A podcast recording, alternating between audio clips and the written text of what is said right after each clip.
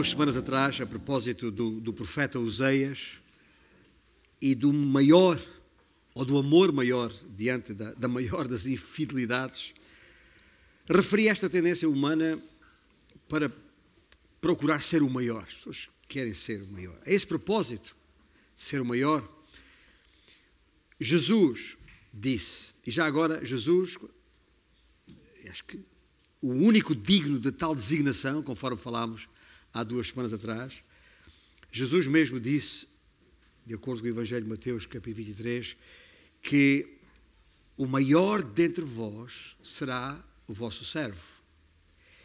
Quem a si mesmo se exaltar será humilhado, e quem a si mesmo se humilhar será exaltado. O maior dentre vós será vosso servo. Hoje, ao revelar o 26 respigo a respeito do Messias no Velho Testamento, espero que no final do nosso tempo juntos aqui esta manhã não resta nenhuma dúvida que o maior, aquele que manifestou o maior amor, aquele que é o maior no sentido em que não há outro como ele, como cantamos hoje, Jesus é também o servo. Um irmão eh, já falecido, não há muitos anos, mas já falecido, nascido na, na Austrália, mas que viveu a maior parte do seu ministério uh, na Inglaterra, um tal de Sidlow Baxter. Uh, um, um, influente teólogo, uh, pastor, evangelista, escreveu uma obra grande não sei se está em português, acho que não, mas o inglês é Explore the Book. É um volume, é um volume enorme, então são 1760 páginas de livro também, que, eh, onde ele analisa e faz um resumo de cada livro da Bíblia.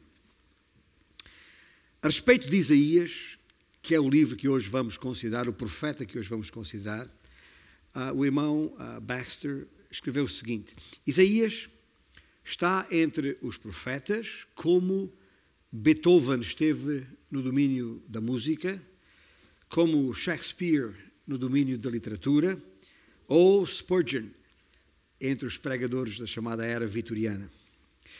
Como escritor, diz Baxter no seu livro, transcende todos os seus pares, sendo apropriado dizer que o contributo sem par da sua pena faz dele primeiro entre os 17 livros proféticos.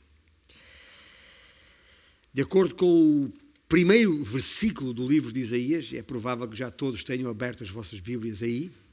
Ah, de acordo com o primeiro versículo do livro, ah, Isaías ministrou e escreveu ao povo de Judá e Jerusalém em particular de um período longo que uh, incluiu o reinado de quatro reis. Aliás, ele começou o seu ministério precisamente no ano em que o primeiro desses reis, um tal de Uzias, morreu. Estávamos aí por 740 antes de Cristo e depois o seu ministério continuou durante os reinados de um tal de Jutão, de um tal de Acás e até uh, o, o, ministério de Ezequias, é, o rei Ezequias. A autoria do, do, do, livro, e estamos a fazer o enquadramento histórico e contextual neste momento, a autoria do livro não suscita qualquer tipo de discussão. Não só porque o próprio Isaías, no seu livro, como se diz hoje, não deixa o seu crédito por mãos alheias, esta é uma expressão nossa e não de Isaías, do capítulo 1 ao capítulo, uh, por muitos capítulos, ele, ele, deixa claro que ele, Isaías, o profeta, uh, está escrevendo estas palavras. Mas não precisava, porque o próprio Jesus Cristo e os apóstolos fazem, ouça bem, mais de duas dezenas de citações diretas ao seu livro, referindo muitas vezes por nome, o profeta Isaías em particular. E a verdade é que, com ou sem referência ao seu nome, o livro de Isaías é citado no Novo Testamento mais de 400 vezes. Bom, eu estou a dizer isto porque espero com isso suscitar a vossa atenção. Se o Novo, o Novo Testamento, o próprio Senhor Jesus e aqueles que ministraram à Igreja naqueles primeiros séculos, chamados pais da Igreja, e aqueles que Deus usou para escrever o Novo, o Novo Testamento deram tanta atenção ao livro de Isaías, e com isto não quer dizer que é, é, é, é um livro mais inspirado do que os outros, ou, ou que é mais Bíblia do que os outros, claro que não é isso que estamos a dizer. Mas é com certeza um livro para o qual devemos chamar a nossa atenção. E há razões para isso. Afinal, o Senhor Deus entregou a Isaías uma tarefa complicada de explicar ao, ao seu povo de então que a ordem mundial que estava em vigor à época estava a chegar ao fim. E que uma nova ordem mundial, controlada pelos impérios gentios que já ameaçavam Israel, como no caso a Assíria, mas outros que viriam, e nós sabemos hoje quais foram, desde o babilônico, o grego, o romano, enfim. Mas quando Isaías escreveu, isso não tinha ainda acontecido. Ele está a avisar o povo que isso estava para acontecer, essa, essa nova ordem. Mas essa realidade exigia do povo do Senhor que se voltasse para o Senhor, que, que, que, que renovasse a sua confiança nele, que dispusesse o seu coração a lhe obedecer muito mais do que histórica e política, a crise que estava para vir era uma crise teológica. Uma crise teológica que suscitava desde logo um enorme conjunto de questões, à maior parte das quais Isaías se refere, direta ou indiretamente. Questões tipo: se as nações pagãs são mais poderosas do que a nação de Deus, mas afinal, será que Deus é mesmo o soberano? Perguntas. O soberano da história, claro está. Será que quem pode manda é sim?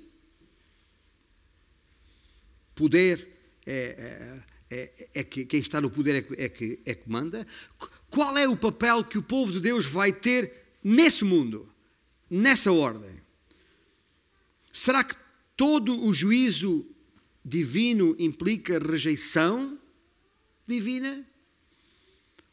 Qual é o futuro da, da, da própria monarquia, dinastia davídica em que ainda se está? E eu pergunto ainda, tendo em conta os tempos que nós vivemos hoje, será que os atuais regimes políticos, que são consequentes dessa nova ordem que teve início naquela altura, e não nos esqueçamos disso, porque ah, ah nesta altura Davi, uh, Isaías ainda está a fazer um, um último aviso a Judá. Olhe, gente, o reino do norte já vimos no que é que deu, está bem? Mas isso não tem que acontecer convosco, se tão somente vos virados para o Senhor, renovares a vossa confiança nele e dispuseres o coração a lhe obedecer.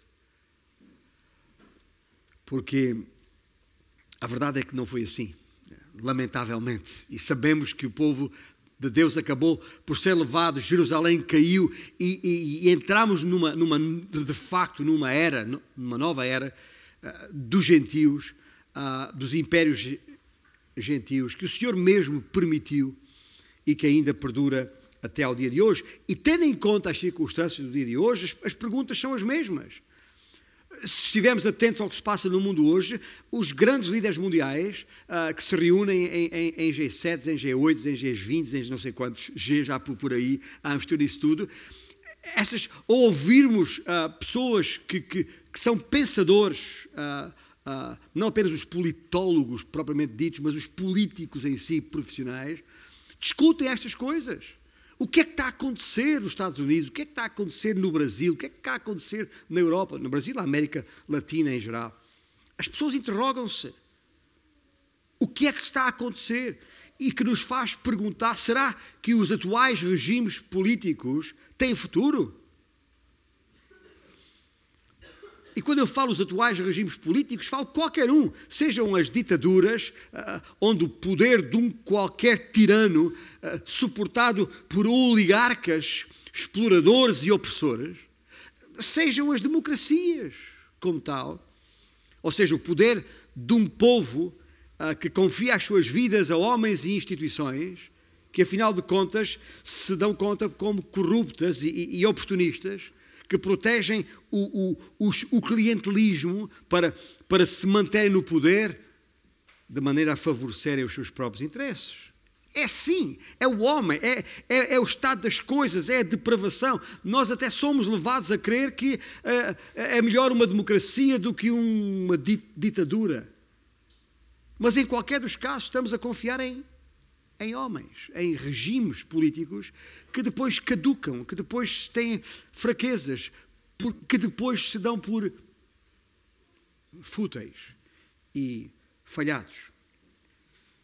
E estas são algumas das perguntas que, que, que, o povo de então já colocava e para as quais Isaías dava resposta. E o alcance da natureza de perguntas como estas apontam para respostas, respostas relacionadas com o futuro distante que Isaías já revela da parte do Senhor, do Senhor Yahweh, ou Jeová. A resposta que o reino do norte deu foi errada, logo sofreram as consequências. O reino do sul ainda tinha a oportunidade, mas sabemos que não a, a aproveitou. E por isso é que temos, olhando para o livro de Isaías, temos que perceber que Isaías não tem outro propósito senão uh, uh, uh, declarar, manifestar a glória e santidade de Deus, mesmo na maneira como ele julga e, e, e castiga os povos, julga e castiga o pecado e as suas consequências, mas ao mesmo tempo providencia libertação. Ao mesmo tempo providencia redenção. Verdadeira. Verdadeira. De facto. E, portanto, a, a, a abordagem teológica que, que, que, que, Isaías faz é de, é de uma profundidade acima da média dos restantes profetas. Não, não, não é só apenas pela quantidade de informação, que o livro é um dos maiores, só, só é, o quarto maior é, em toda a Bíblia, só os livros de Salmos, e o livro de Gênesis e o livro de Jeremias é maior do que o livro de Isaías. Mas não é pela quantidade de informação em si, mas a, a, a variedade e a interligação das doutrinas que ele expõe. E nesse sentido é um livro muito parecido com o livro de Romanos no Novo Testamento, já agora.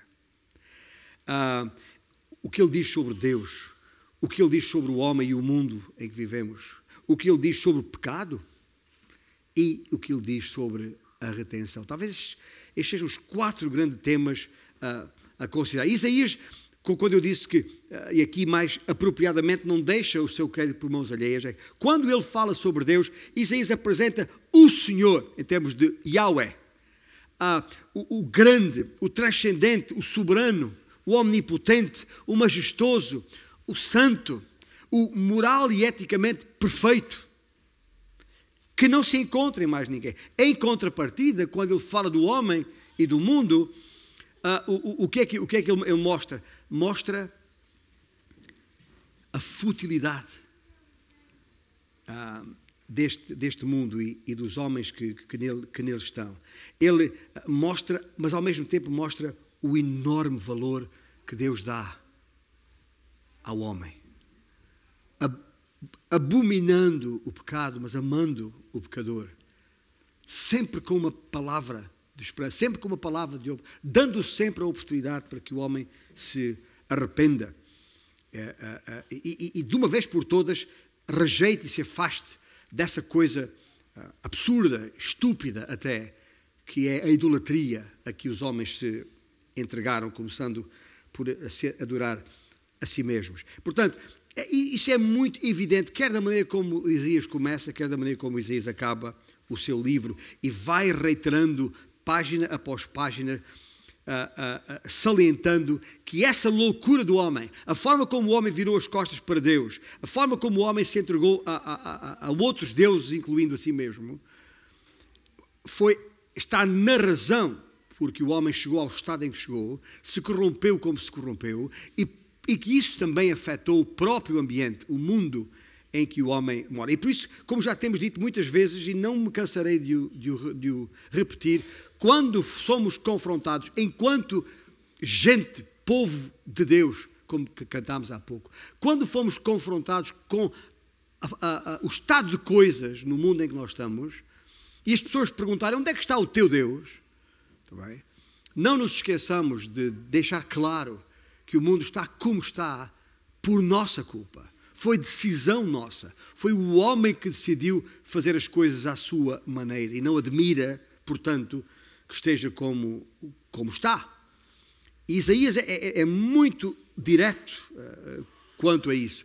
E, e, e se o homem insistir na sua rebeldia, Deus trará juízo. E a palavra do profeta, deste como dos outros, é muito clara a este, a este sentido. Mas se o homem se arrepender, se o homem deixar de confiar em si mesmo e se submeter ao Senhor, então Deus trará salvação. E esse é o, o, o, o, grande tema, o último tema, aliás, desta, destes quatro temas principais que ele trata: Deus, o homem e o mundo, o pecado e a redenção. E não há nenhuma dúvida, Isaías não deixa nenhuma dúvida quanto ao facto que salvação, redenção, só Deus pode salvar. Só Deus pode trazer. Não há solução nos homens, sejam quem forem. E, e, e, e a salvação que ele traz, e, eh, Isaías refere isso, é através de uma, daquilo que teologicamente se chama a expiação vicária, ou seja, uma, uma, uma salvação, uma expiação, uma redenção assente numa substituição. O homem, por si mesmo, já está demonstrado que não chega lá, que nele não há condição alguma para, para poder ser salvo. E, portanto, o Senhor faz saber, Isaías é, é porta-voz disso de uma maneira inequívoca, que há perdão e redenção para todo o que se arrepender e crer. E essa redenção, e é aí que Isaías vai depois mais, mais longe, virá através do Messias prometido. O Rei ungido do Senhor, de que temos falado domingo após domingo aqui. Mas é uma redenção já agora que não dá apenas libertação do pecado e da culpa do pecado, mas também permite a comunhão com este Deus, o sentirmos parte sermos sua família. Porque o reconhecimento do senhorio de Deus, eh, digo eu, aquele que invocar o nome do Senhor, que confessar a Jesus Cristo como Senhor, ah, implica a aceitação de um lugar de servo. Ouça bem, porque quando nós ousamos chamar o Senhor de Senhor, e não nos consideramos seus servos, não faz sentido. É uma contradição total, é uma ambiguidade. Não faz sentido nenhum. Por isso temos que nos colocar na nossa condição de servos para que possamos reconhecer Jesus como Senhor. Até porque a, a, a salvação jamais chegará ao homem, seja ele quem for, pelo seu próprio esforço.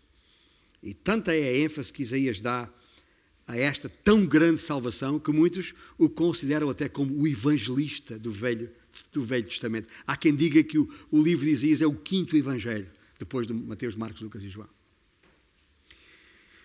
O próprio significado do nome de Isaías, impressionante. A, a palavra resume a mensagem que ele tem. O Senhor, Yahweh, é salvação, ou fonte da salvação. E Deus, por alguma razão, revela muito mais a Isaías a respeito do Messias por vir do que a qualquer outro ou qualquer outra personagem do Velho Testamento. Portanto, eu espero ter até, até aqui suscitado a vossa atenção para a importância de conhecermos este livro e tudo o que ele contém. Porque para além daquelas imagens que às vezes referimos, até em cânticos, que, que, que, que Isaías se referiu como o, o, o renovo, ou o rebento do tronco de Jessé, ou, ou a, a, pedra angular, uma coisa que nós usamos muito, é Isaías que fala nisto no seu capítulo 28, ou o mestre a que eu me referi já há, há algumas semanas atrás, quando falámos de Joel. Enfim, Há, são muitos os temas messiânicos e a identificação messiânica que ele faz, mas os temas messiânicos, se, se, se nós pudermos resumir ou estruturar, se quisermos, todos os temas messiânicos em Isaías aparecem em três, três grandes imagens: o rei, o servo e o conquistador, ungido do, do Senhor. E a secção central do seu livro, deste livro, uh, uh, estou a falar entre o capítulo 40 e o capítulo 53, é inteiramente dedicada a esta imagem do Senhor como o servo. O servo. E que ele trata nestes capítulos 40 a 53 em, em quatro cânticos eu, diria são os salmos de Isaías, está bem? Ele trata em, em, em quatro, em quatro cânticos, um, uh, um uh, a respeito do, falando no, no, no ministério do servo, falando na missão do servo, falando no martírio do servo e falando na mediação ou expiação do servo.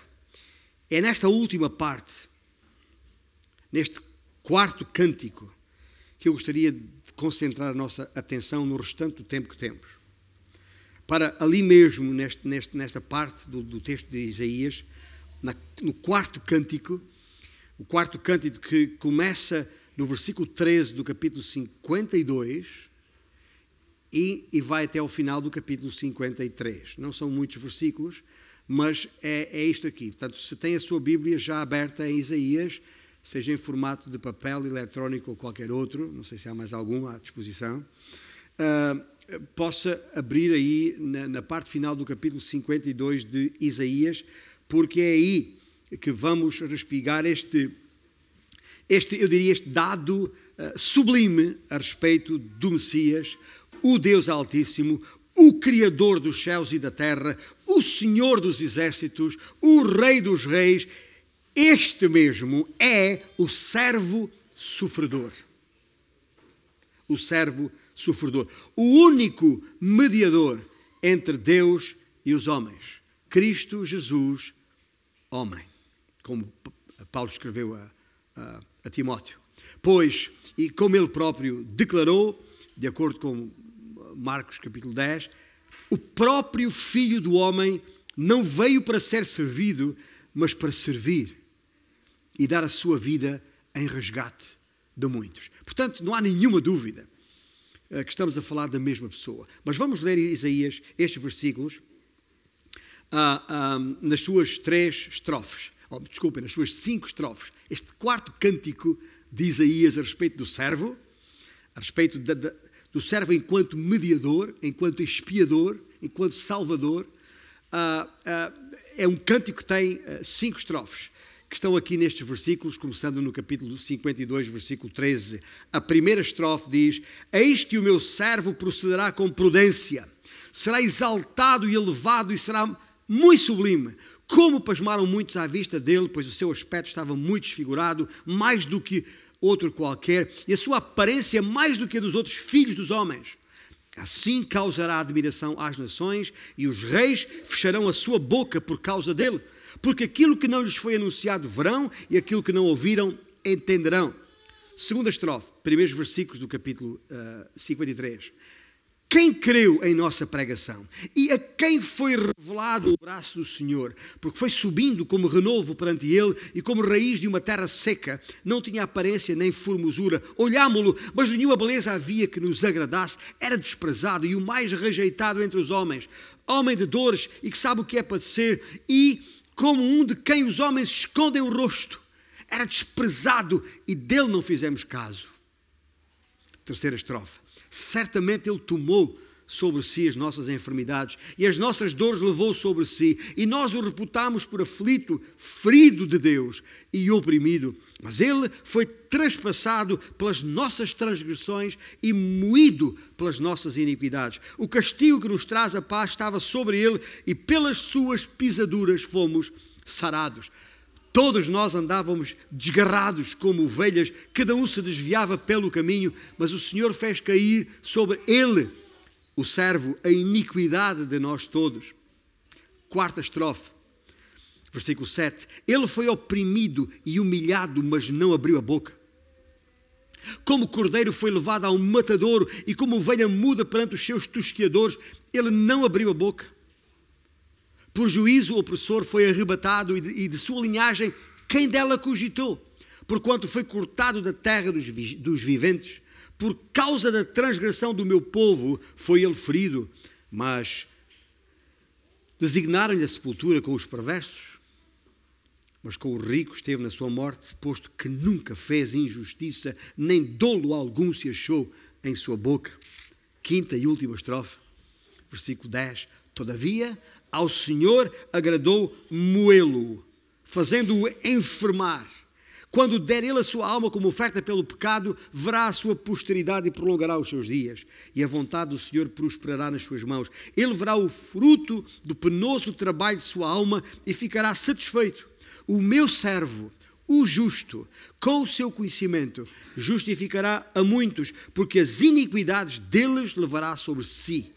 Por isso, eu lhe darei muitos como a sua parte e com os poderosos repartirá ele o despojo, porquanto derramou a sua alma na morte. Foi contado com os transgressores, contudo, levou sobre si o pecado de muitos e pelos transgressores intercedeu. Esta é a palavra do Senhor que acabamos de ler. Espero que, que, que tenhamos percebido a maneira como o profeta se expressa aqui nestas cinco estrofes, cada uma delas com três versículos neste, neste, neste, neste, neste seu quarto cântico. O que temos aqui, meus irmãos, é o clímax da literatura profética do Velho Testamento. É como se fosse o cume uh, da montanha de informação a respeito da razão da primeira vinda do Messias. Duvido, sinceramente, duvido que haja alguma outra parte, alguma outra porção das Escrituras que mais claramente exponha o sofrimento, a morte, o sepultamento e a ressurreição de Jesus.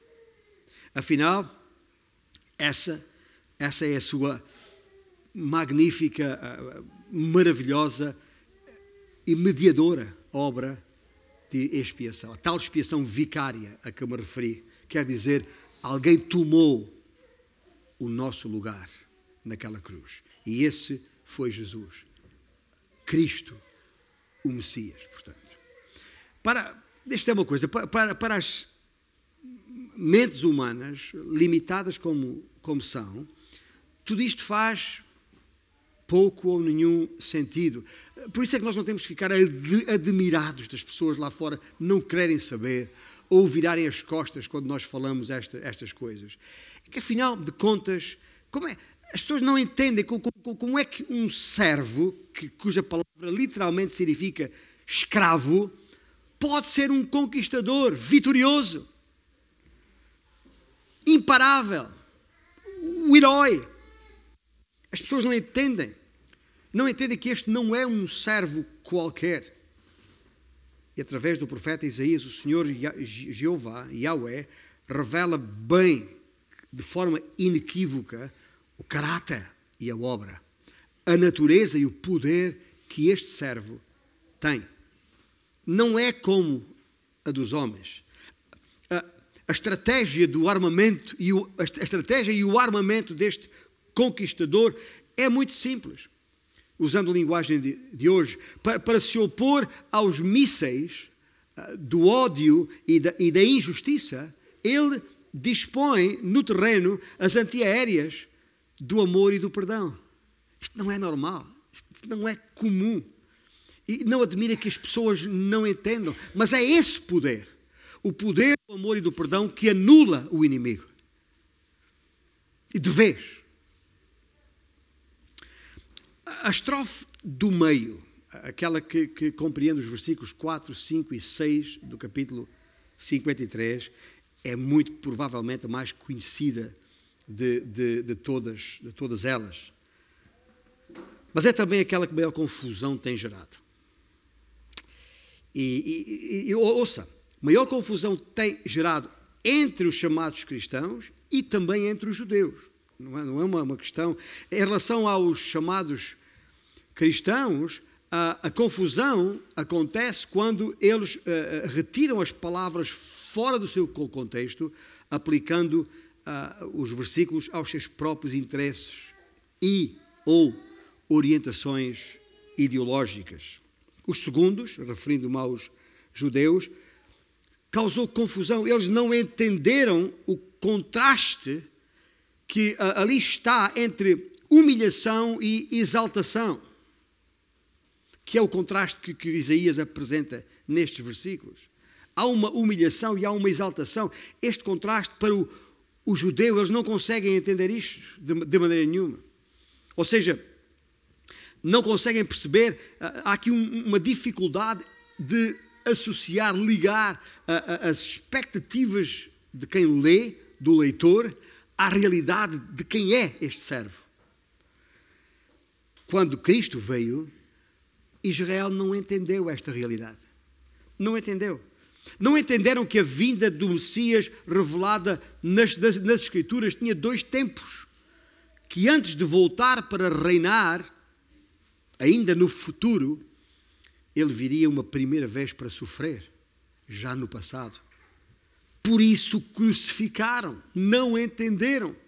Já esperavam o rei uh, vitorioso, conquistador, que, que, que, arrumasse de vez aqueles, aqueles uh, uh, opressores romanos.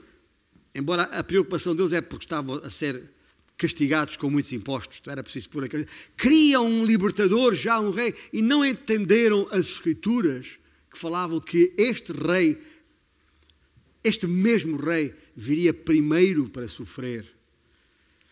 Que o para reinar é um outro tempo ainda futuro. Por isso é que Jesus, quando entrou em Jerusalém, não entrou já no cavalo branco que o livro do Apocalipse fala, entrou montado numa jumenta porque ele não veio para ser servido, veio para servir. Os judeus não perceberam isto.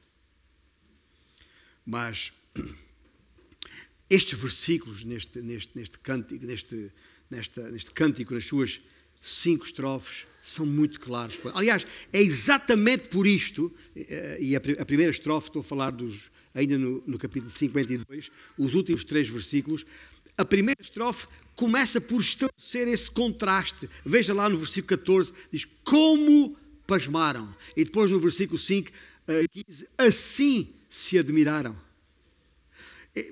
Ou seja, pasmaram-se diante de um homem desfigurado, diante de um homem sem aparência física nenhuma, que tivesse qualquer tipo de atração. Mas depois, tal como pasmaram, assim se admiraram, no versículo 15, ao ponto de até os próprios reis da terra não saberem o que dizer. Lembram-se de Pilatos? Já agora lá no capítulo 19 de, de João. O que é que eu vou fazer? Não sei o que fazer com este homem. Não sei o que dizer.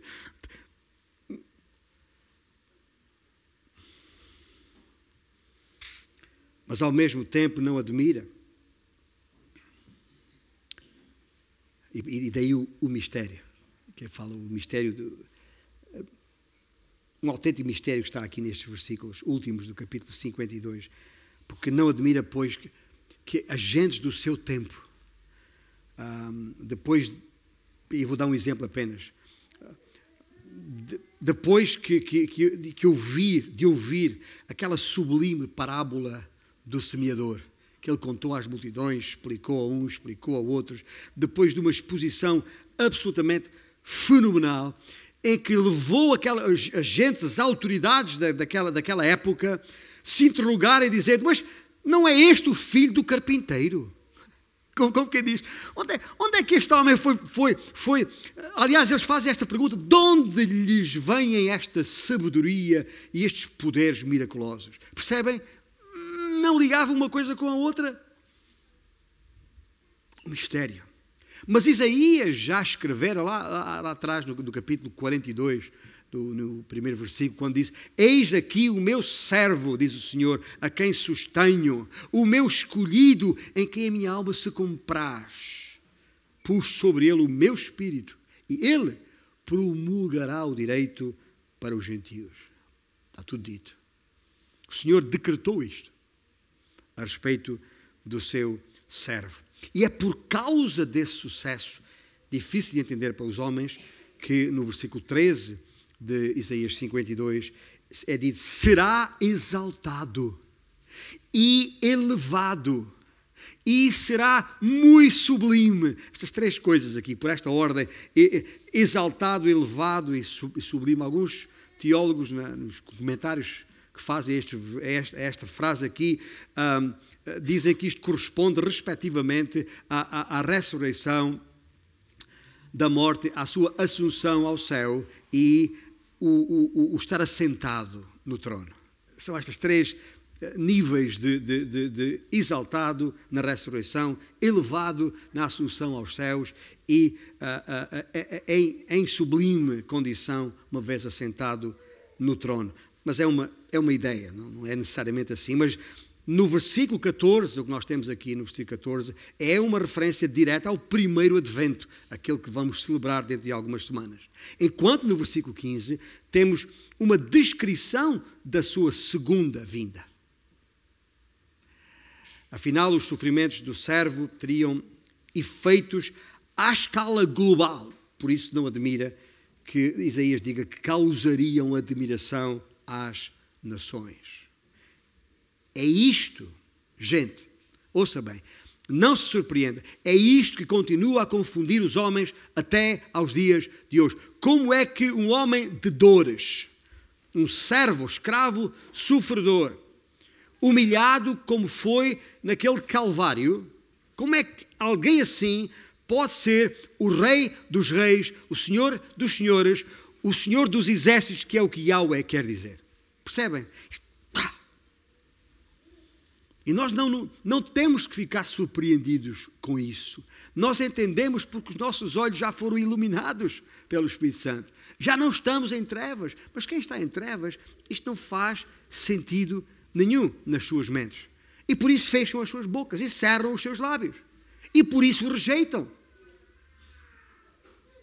E isso leva-nos à, à, à, segunda estrofe, já no início do capítulo 53. E, e já agora, estes são, tanto quanto eu posso perceber, os versículos mais citados e mais referidos uh, de Isaías em todo o Novo Testamento. É, está aqui, nestes três versículos, primeiros três versículos do capítulo 53, o âmago, o, o coração dos escritos proféticos hebraicos. Começando na pergunta retórica com que Isaías logo começa: Quem creu em nossa pregação? É uma pergunta retórica. O que quer dizer com isto? Que ele não está necessariamente à espera de uma resposta negativa. Ninguém. Ninguém. Mas a, a, a pergunta enquanto retórica, tem como objetivo simples chamar a nossa atenção para a realidade da escassez de verdadeiros crentes na Terra. E nós sabemos isto, passados já tantos anos, não só entre os gentios, mas especialmente entre os, os judeus. O profeta se espanta no facto de ter uh, o Senhor revelado o seu, o seu braço ao, ao, seu povo. A expressão está aí nesse versículo. É, é como se o Senhor, no seu trabalho, tivesse arregaçado a manga né? e, e, e, e deixasse à vista a força do seu braço. Só que, qual é o problema? O problema é que as pessoas estavam à espera de ver um, um, um, o braço pujante de um Golias e viram um braço normal de um Davi. mas é o braço do Senhor. E foi Davi quem venceu, não foi Golias. E o versículo 2 desenvolve esta mesma ideia de, da natureza humilde da pessoa e ministério deste servo que, a que se refere no versículo 14. Em lugar da aparição, isto já no versículo 14, irmãos estão a acompanhar os versículos da sua própria Bíblia, mas é em lugar de uma, de uma forte e, e frondosa árvore, sei lá, um carvalho, com, não, não, não, não, não tente bater o seu carro contra uma árvore dessas, tá mas, mas uh, em vez de uma árvore forte e frondosa, ele é apresentado como o quê? Um, um rebento. um simples rebento algo frágil, às vezes indesejável. Os jardineiros cortam os rebentos porque, para, para eles não su, sugarem o, o alimento à planta principal. É, é, este, é assim que ele é referido aqui. A, a, a, sequência de palavras que estão aqui no versículo 3 não deixam nenhuma margem para dúvida, são palavras fortes, desprezado, que já agora no hebraico tem a ver com algo, algo sem valor, algo indigno de atenção, sequer. Desprezado, rejeitado, ou seja, marginalizado, ignorado, desvalorizado. Ou seja, Ninguém diria desta pessoa: olha que grande homem, é, destes, é de homens como estes que o nosso povo precisa. Quer dizer, ninguém se referiria a este servo desta forma, de maneira nenhuma, porque não havia nada de, distinto na sua aparência, nada a ver com aquela ideia de um grande líder, conquistador. E às vezes, outra vez, estamos a aproximar do, do, do o Natal e convém não esquecer isto. Jesus entrou neste mundo como um frágil bebê deitado numa manjedoura dentro de um estábulo. Não nasceu num palácio deitado em berço de ouro. E, portanto, as, as coisas têm que ser entendidas neste contexto e desta forma. As pessoas que rejeitaram Cristo porque não viam nele importância alguma. o filho do carpinteiro. Agentes que seguiram a Cristo, as multidões que nós sabemos, foram à procura de curas, foram à procura de milagres, como ainda hoje, casas, templos chamados assim, igrejas chamados por, por outros, se enchem de gente porque lhes é prometido estas coisas, estes sinais extraordinários. Mas foi sempre por razões egoístas que as pessoas o fazem, hoje como fizeram então.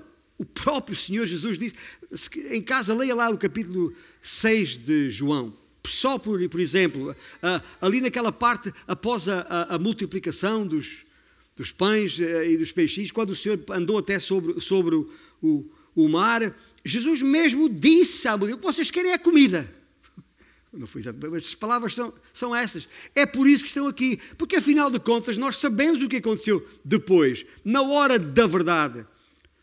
Porque, ou seja, quando Jesus chegou à cruz, quem é que estava ao pé da cruz?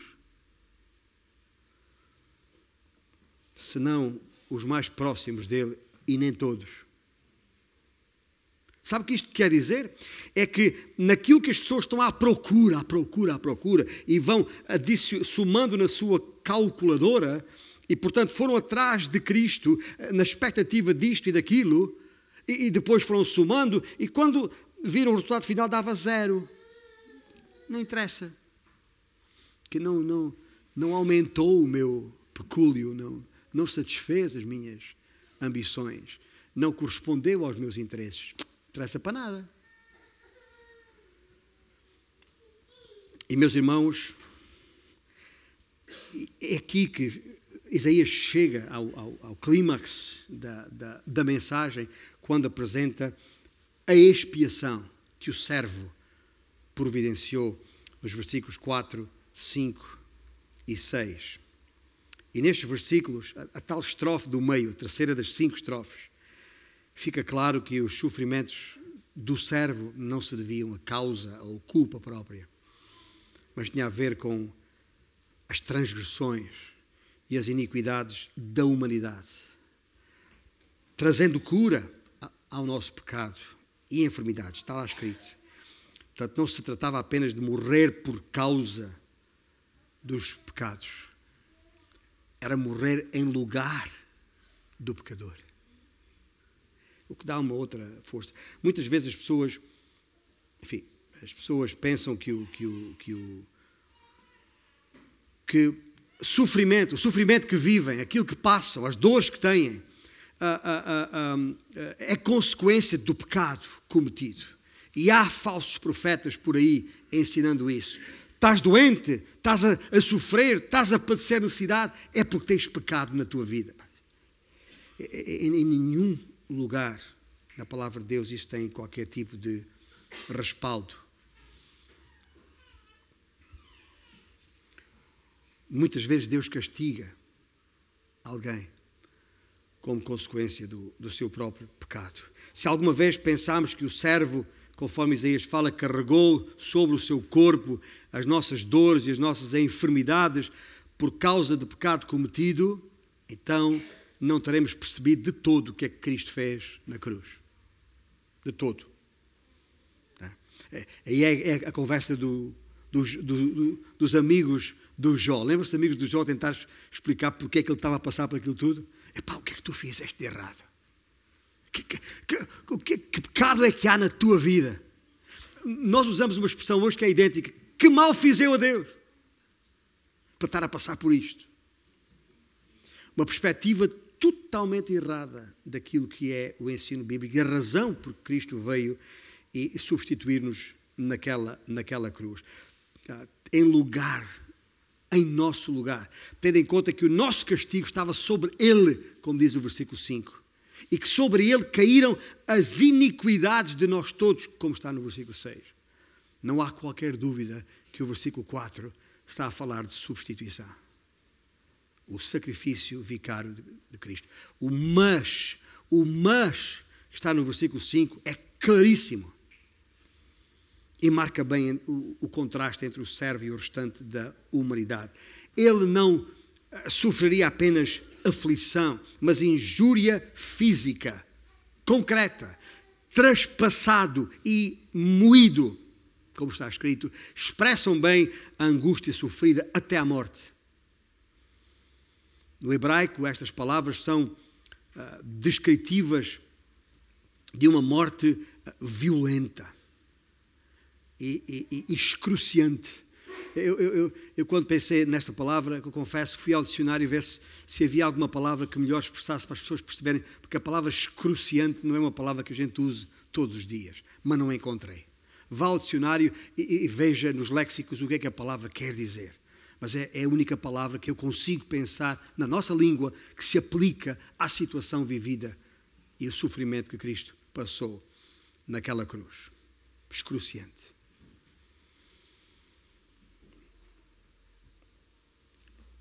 Transgressões, quando a Bíblia fala das nossas transgressões, são pecados, pecados de rebelião uh, concreta, voluntária, consciente, enquanto as iniquidades são outros pecados que são resultantes da, da nossa pervertida natureza humana.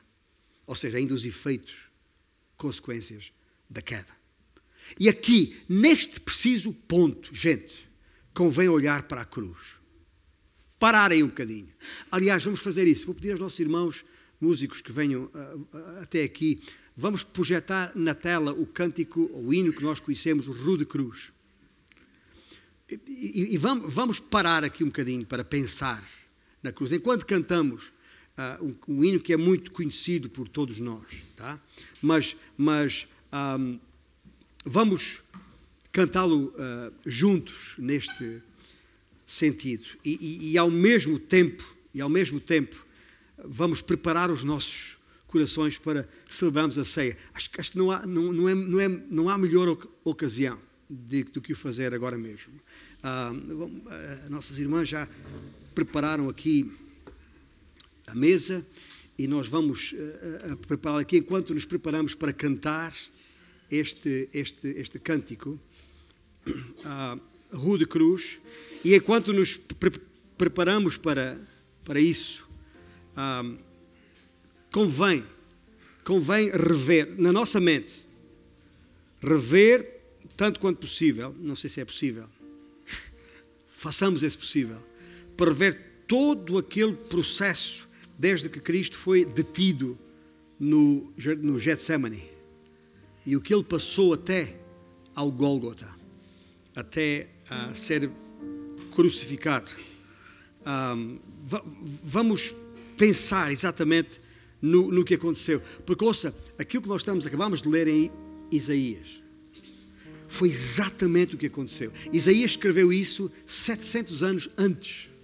700 anos antes. E veja o detalhe. Por isso que eu uh, gostaria que neste momento, vamos ficar de pé, vamos, vamos entoar juntos este, este, este hino e tentar perceber o que é que está aqui em causa neste contexto aqui. Os irmãos podem sentar-se. Entretanto, e deixai-me voltar aqui para fecharmos a mensagem de Isaías a respeito do, do servo sofredor. Os versículos seguintes, estes versículos falam a respeito de ovelhas.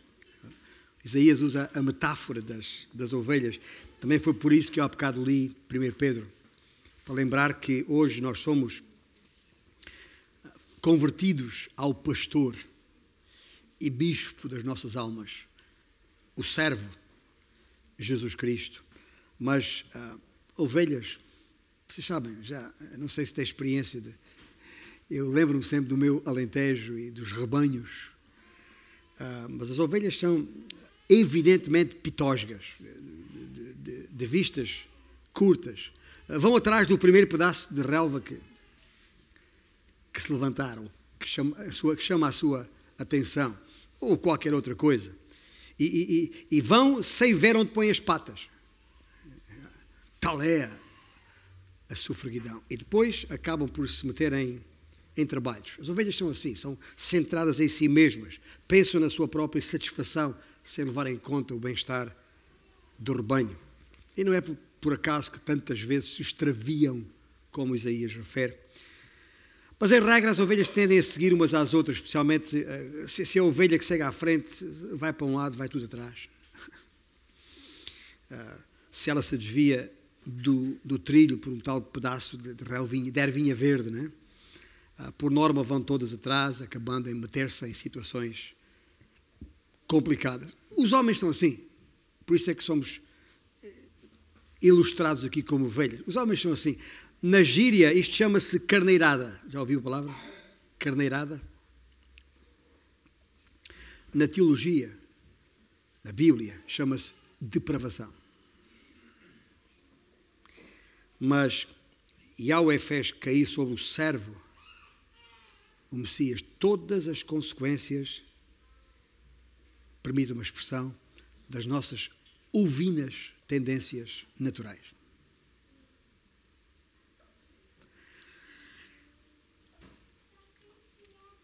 Eu digo isto porque a, a, a quarta estrofe apresenta Cristo como ovelha. Mas o outro lado da perspectiva humana de ser ovelha que eu acabei de descrever.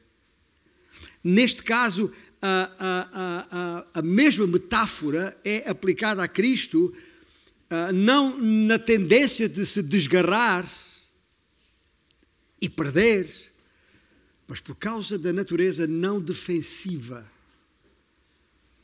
de Cristo, que foi julgado sabe Deus como, basta acompanhar lá o, outra vez em, em, João 19, por exemplo, foi, andou lá de, de, de Anás para Caifás, para, pelo Sinédrio, para, para Pilatos, para Herodes, enfim, a quantidade de esquemas, eh, julgamentos que foram montados ali, claramente viciados, arranjados, porque não havia culpa alguma, não havia nada que pudesse acusar este.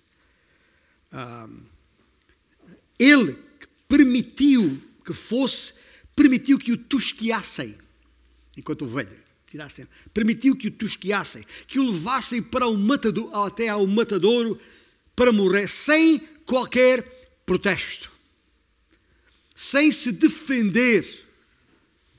Porquê? Porque ele era a nossa defesa. Éramos, éramos nós que devíamos ter sido crucificados. E Ele morreu em nosso lugar. E, meus irmãos, esse, esse versículo 9 que os irmãos têm diante dos vossos olhos em Isaías 53 é, o, é como se fosse o insulto final. Que foi, olha, foi-lhe atribuída uma sepultura entre os, os perversos.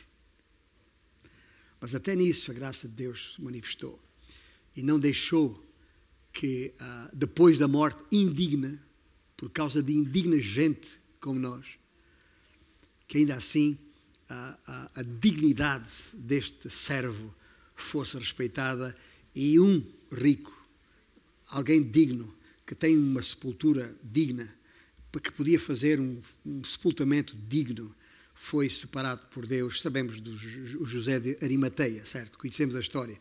Pois é disto que Isaías fala aqui mesmo. Aconteceu exatamente assim. Mais adiante. E uh, o cântico termina com, com, com, a exaltação. A exaltação deste servo na, na quinta e última estrofe.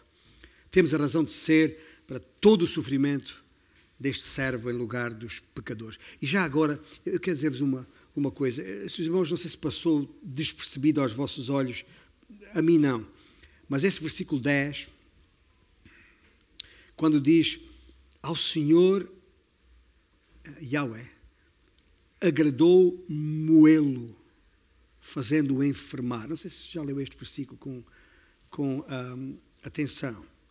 Um, é preciso que os irmãos percebam que este versículo não está a dizer que o pai tenha sentido prazer no sofrimento do, do seu filho. Não. Ele se satisfez no facto de ter sido cumprido o seu propósito de providenciar a tua e a minha salvação. É isso que satisfez o Senhor e não, evidentemente, o sofrimento do seu filho. A morte do servo, gente, não foi nenhum contratempo, não foi nenhum acidente. Foi o cumprimento da vontade de Deus num plano deliberado que, que, que, se designa por oferta pelo pecado, que já estava planeado desde que o homem caiu. Isto não foi mero acaso. O servo, versículo 11, ah, verá o fruto do penoso trabalho da sua alma e ficará satisfeito o próprio servo. O servo sabe que não sofreu em vão. E o Senhor ah, garante aqui que, que Ele mesmo será, será ah, os seus dias se prolongarão, poderá ser uma referência à, ressu à ressurreição, claro, e, e, e, e, também à sua posteridade, os, aqueles que, os, que o Pai lhes haveria de dar entre os quais estaremos nós. É, é, é, isto, é isto, é isto. É a razão por que Cristo veio e sofreu e fez o que fez. Por amor a nós. Para que eh, no seu sofrimento e no exercício da justiça de Deus, que há de julgar os incrédulos e há de uh, chamar para si os crentes, os que creem nisto, numa coisa e noutra, o Senhor será glorificado. Foi João, na sua primeira epístola, capítulo 2, que referimos esta manhã, ah, foi, ele, foi João que disse: Ele é a propiciação pelos nossos pecados. E não somente pelos nossos próprios, mas ainda pelos do mundo inteiro, escreveu João. Mas sabemos nós sabemos isto. Sabemos pelo versículo 11 de Isaías 53 que, que, que, e de muitas outras passagens nas Escrituras que nem todos reconhecerão a obra de Cristo como única capaz de salvar. Nem todos reconhecerão isso. Por isso é que ele fala na justificação de muitos, mas não em todos. Muitos é diferente de toda a gente. Claro que é. Serão muitos, mas só os que crerem.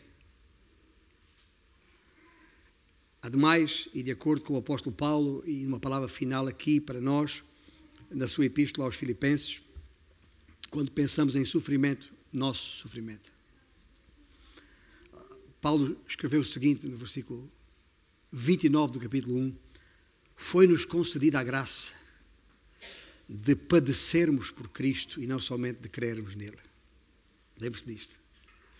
Fomos chamados a crer, cremos, e isso foi pela graça de Deus e uma graça em si mesma. Mas foi-nos também concedida a graça de sofrermos por Cristo e não somente de crermos nele.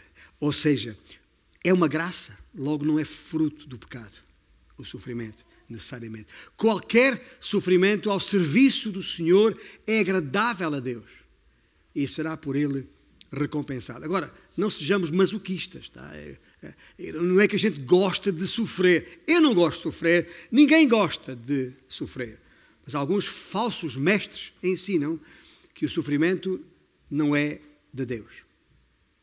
Bom, então, basta pôr a nossa atenção outra vez no sofredor, no servo sofredor. Este Jesus, o Messias, é o Deus Altíssimo, é o Criador dos céus e da terra, é o Rei dos Reis, é o Senhor dos Senhores. Este mesmo Jesus, aqui em Isaías apresentado na sua humanidade, é também o servo sofredor.